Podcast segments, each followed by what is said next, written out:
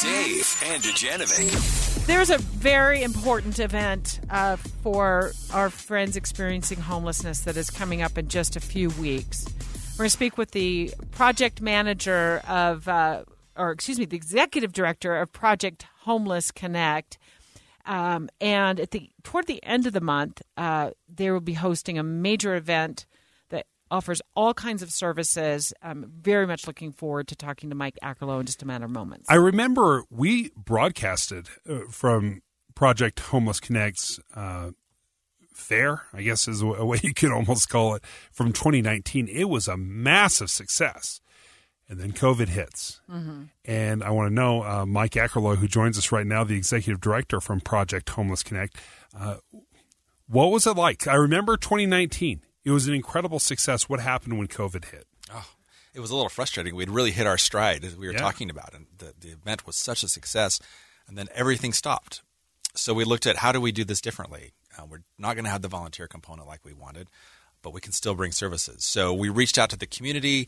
They did a lot of donations, a lot of drives. We were able to provide clothing, a lot of uh, just needs that people had, and take those right to the, the resource centers themselves. We had looked at trying to bring services into the, the resource centers rather than at, an, event- at a separate location, but we had another wave hit, and it the just didn't make sense for us to get people together. What's coming up at the uh, end of this month or towards the end of the month? What is the date? Where is it at? And what services will be offered? Yes, so it is on Friday, March 24th.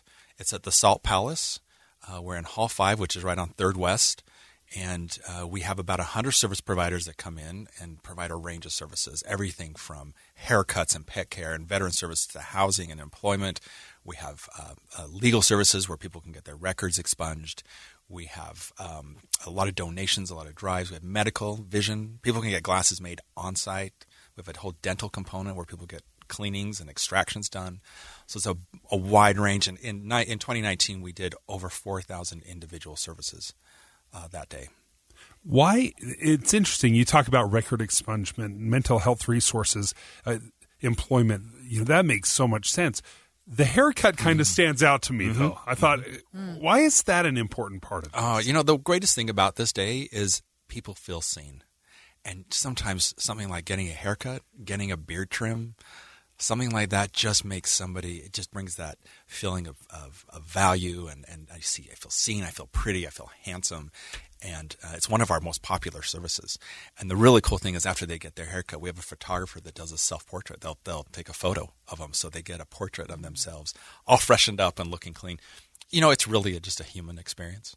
And it's getting people feeling uh, good about themselves and, and um, just little things like haircuts make such a difference. We're speaking right now in studio to Mike Akerlow. He's the executive director of Project Homeless Connect.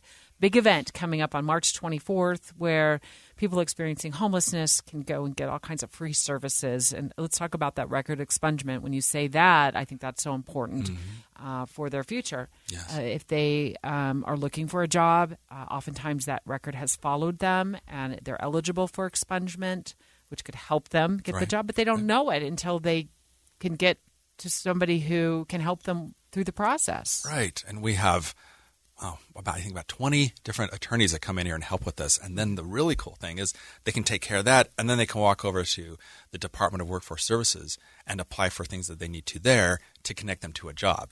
So rather than having services spread throughout the county, you get them all in one place, and I can go to this booth to this booth and get a lot Yeah. taken care of in just a matter of moments. This is some incredible one-stop shopping uh, for, for the day. But uh, how can the community get involved, and, and what goes into being a volunteer? This is one of my favorite parts about the event, besides seeing people's lives changed from getting services, is the community aspect. We have a lot of volunteer, about 20 different volunteer opportunities uh, that you can sign up for, and it's on our website. Um, and one of the biggest ones is being a guest guide. And, and, and if you choose to do that, you're partnered with somebody who's experiencing homelessness. You sit down with them and say, What do we want to accomplish today? You fill out a little worksheet, and then you spend the day connecting them to those services. And it kind of sounds like, okay, I get it, I walk around, whatever. It's an incredible experience. You talk to somebody and get to know their story. You see homelessness from a completely different perspective. When we talk about Project Homeless Connect, it is connecting people to services.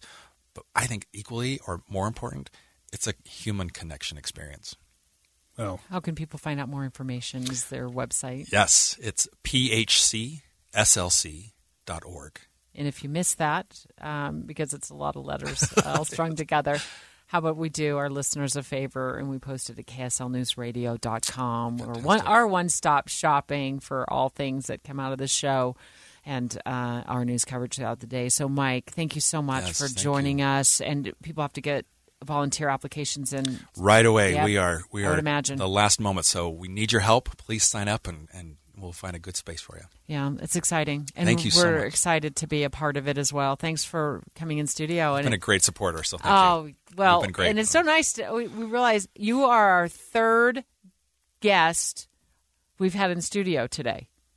We've had, you know, it's nice, which goes to it's nice to be back together, Yes. Yes. right? You guys got shut down in 2020 because of COVID, but now we're all getting back together are again. back. So it's good to see you face to face, Mike. Thank you so Thank you much. so much. Yeah, outstanding. And again, uh, that's Project Homeless Connect, PHC SLC.